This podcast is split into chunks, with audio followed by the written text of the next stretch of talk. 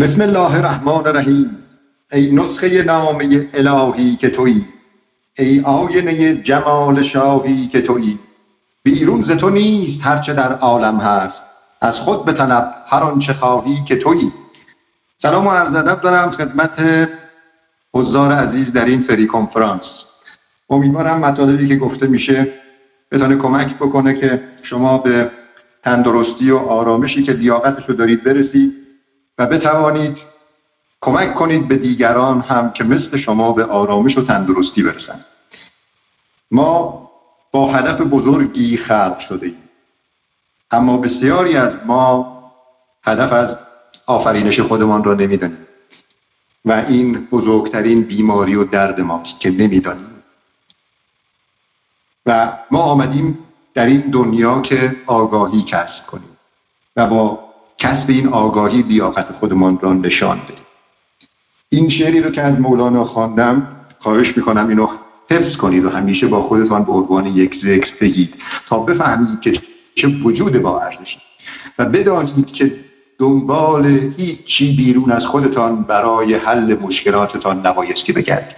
شما نیامدید اینجا که دنیا را تغییر بدهید. آمدید تو این دنیا که بینشتان را تغییر بدهید. این تغییر بینشه که شما را نجات میده و نداشتن بینش درسته که بزرگترین درد و بیماری انسانه. ویروس کرونا سرطان ام اس ناراحتی کبدی ناراحتی های گوارشی اینا کوچکترین بیماری و درد انسان هستند و این دردها را ما بایستی داشته باشیم که به اون بینش درست برسیم. اگر این دردها توی زندگی ما نباشه ما هیچ وقت تغییر نمی کنیم و پی به اون اهداف واقعی آفرینش خداوند نمی‌بریم. به جای اینکه ناراحت باشیم از این درد و مشکلاتی که توی زندگی ما هست بایستی شکرگزارشان باشیم. بایستی با خودمان همیشه بگیم که این جهان سخت و پربلا برای چی؟ هست برای اینه که من لیاقت خودم را به خداوند نشان بدم. مولانا بازم چه قشنگ میفرماید. میگه تا تو حریف من شدی ای مه دل ستان من. همچو چراغ میجهد نور دل از دهان من. از تو جهان پربلا همچو بهشت شد مرا. تا چه رسد ز لطف تو صورت آن جهان من؟ ببینید یک ویروس بسیار بسیار کوچیک که با میکروسکوپ هم دیده نمیشه و فقط میکروسکوپ های الکترونی هستن که این ویروس رو می‌تونن ببینن. چطوری جهان انسان را که این همه بهش میباله به هم ریخت؟ متوجهی؟ نگاه کنید چطوری یک مولکول کوچولو که با میکروسکوپ های معمولی هم دیده نمیشه چطوری انسان را می‌تواند آشفته کند؟ من از ویروس کرونا خیلی خوشم نه اینکه به خاطر اینکه باعث درد و رنج مردم میشه. مردم اگر آگاه باشند درد و رنجی را از کرونا نمی‌فهمند و ازش درس می‌گیرن. این کرونا یک ویروس سرماخوردگیه مغز نداره. هیچ سیستمی نداره که بخواد از خودش درست حسابی مراقبت کنه و وابسته است به سلول های موجودات دیگه. برنامه ریزی شده براش. خداوندم برنامه ریزی براش کرده. یعنی ویروس کرونا رو به چشم یک معمور ببینید. معمور از طرف خداوند معموریتش رو داره انجام میده. معموریتش رو داره انجام میده که بیا تو رو بیمار رو دردمند کنه. و تو بفهمی که یک سیستمی خداوند در درونت گذاشته که از این ویروس کرونا قوی تره و اون سیستم را تقویت کنی. و اگر اون سیستم را تو ضعیف کردی بایستی مجازات ابتلا به کرونا و عوارض هم قبول کنید ویروس کرونا یک ویروس سرماخوردگی ساده بود. ما سرماخوردگی رو به عنوان بیماری نمی‌دونیم. در صورتی که یک بیماری ویروس کرونا هم عامل همون سرماخوردگی ساده است. اما ویروس کرونا هم یک سیستمی داره که به کمال بایستی برسانه خودش را تغییر بایستی بکنه. و این سیستم را خداوند در درونش گذاشته. اونم یک موجوده که خداوند آفریدتش و با هدفی آفریده شده. این ویروس ساده سرماخوردگی خودش رو تبدیل کرده به این کرونا که اینجوری اقتصاد دنیا رو به هم ریخت جهان رو به هم ریخت. ویروس کرونا داره به نفع خودش کار می‌کنه و داره اون معمولیتی رو که خدا داده بهش رو قشنگ انجام انسان چی؟ انسانی که مغز داره اشرف مخلوقات یک سوپر کامپیوتر داره. سوپر کامپیوتری رو داره که کرونا نداره. انسان چجوری اسیر کرونا شده با این همه تجهیزات با این همه پول با این همه امکانات با این همه علم چطور اسیر کرونا شد؟ چون که انسان مسیر پیشرفتش را برعکس انتخاب کرد. کرونا در جهت مثبت داره پیشروی می‌کنه. انسان برعکس داره پیشروی خداوند وقتی که انسان را خلق کرد اون موقعی که جنین انسان داره تشکیل میشه یک سیستم ایمنی را به طور معجزه آسا در درونش گذاشته که این سیستم ایمنی اجازه نمیده که هیچ گونه ویروسی در بدن انسان فعالیت کنه. اجازه نمیده که هیچ سلول سرطانی توی بدن ما باشه. اما ما این که مسیر رو به زوال را انتخاب کردیم و به جای اینکه به سمت کمال بریم مثل این ویروس کرونا و خودمان را تقویت کنیم داریم خودمان را ضعیف می‌کنیم. برای چی خودمان را ضعیف می‌کنیم؟ چون که رژیم غذایی ما اون رژیم غذایی نیست که خداوند برای این سیستم ایمنی این سیستم هوشمند خود درمان بدن طراحی کرده باشه. هر کارخانه ای که یک اتومبیل می‌سازه یک روغن ویژه براش در نظر گرفته. میگه این روغن رو بیستی بریز تا یه ماشین بی ام آخرین سیستم که می‌خرید آیا داخلش روغن زیتون میریزی برو بشین کلی تعریف بکن از روغن زیتون. روغن زیتون خاصیت داره.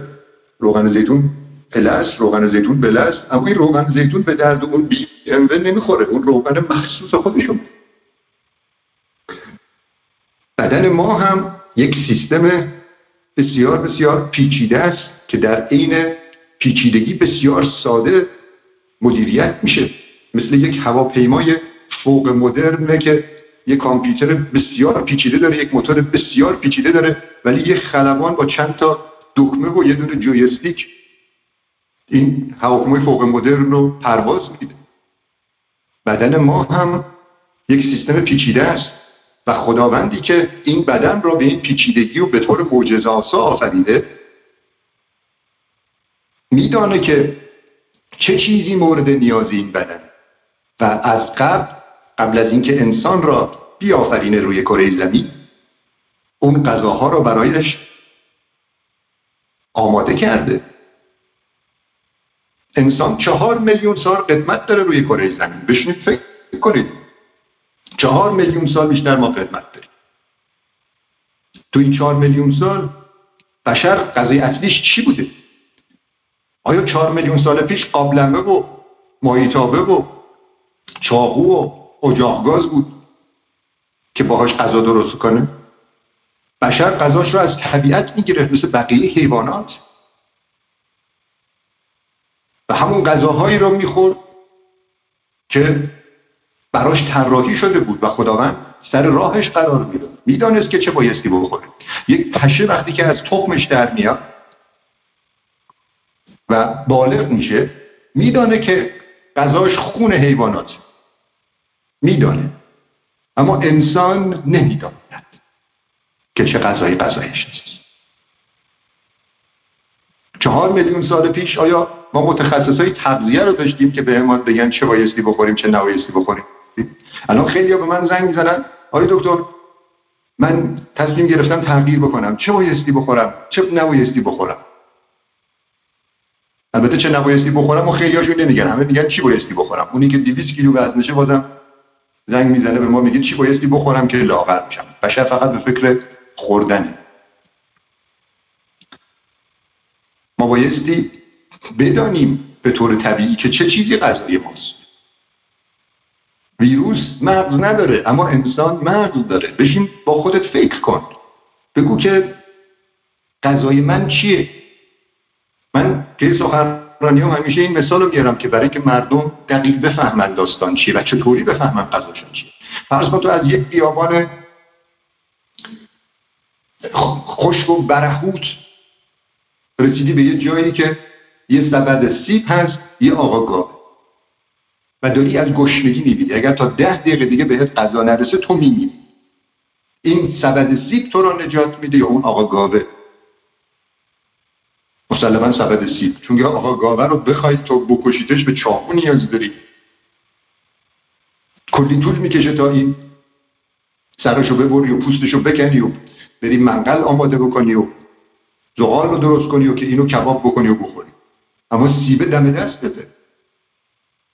هر وقتی که دوچار دوگانگی شدید و ندانستید که چه چیزی غذای طبیعی شماست این مثالی رو که گفتم به یادتان هر چیزی توی طبیعت که نیازی به چاقو نیازی به اجاق گاز نیازی به قابلمه نیازی به ماهیتابه نداره اون غذای تو.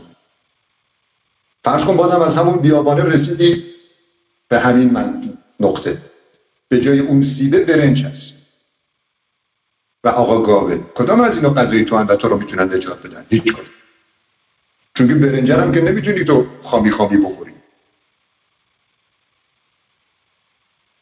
اگر برنجه و سیبه باشه مسلما بازم سیبه تو رو نجات میده. برنجه غذای تو نیست. اما حالا برو تو سفره مردم ایران رو نگاه کن. ببین کدوم غذا غذای اصلیشه. برنج نان گوشت. شکمشون رو با این غذاها پر می‌کنن.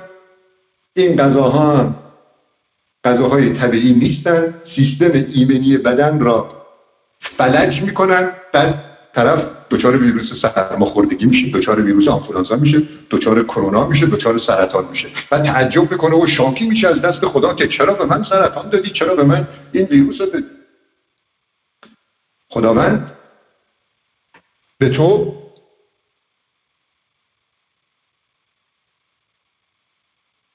سیستم ایمنی داده که این ویروس ها توان مقابله باهاش رو ندارن. تویی که با رفتار غلط این سیستم الهی را نابود کرد. بعد شاکی هستی از دست خدا که چرا بهت بیماری داده؟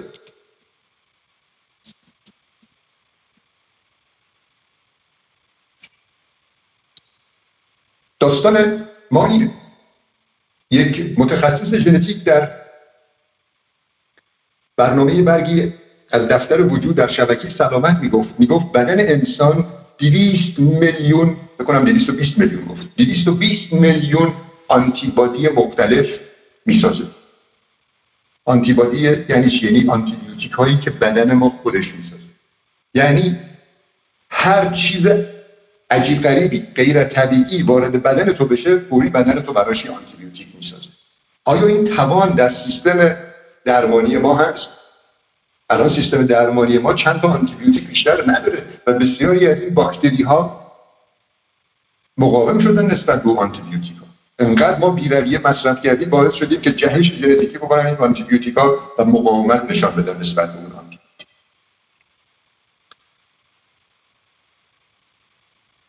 الان خود همین ویروس کرونا برید از کادر درمانی بپرسید. درمانی براش نیست. تو بایستی بدونی دوره زندگی این ویروس توی بدن تو تمام بشه. این ویروس به ریه های تو حمله می‌کنه و ریه تو نابود می‌کنه. و کادر پزشکی فقط چیکار می‌کنه؟ اکسیژن به میرسانه. از طریق دستگاه اکسیژن و ماسک اکسیژن که به توانی راحت تر نفس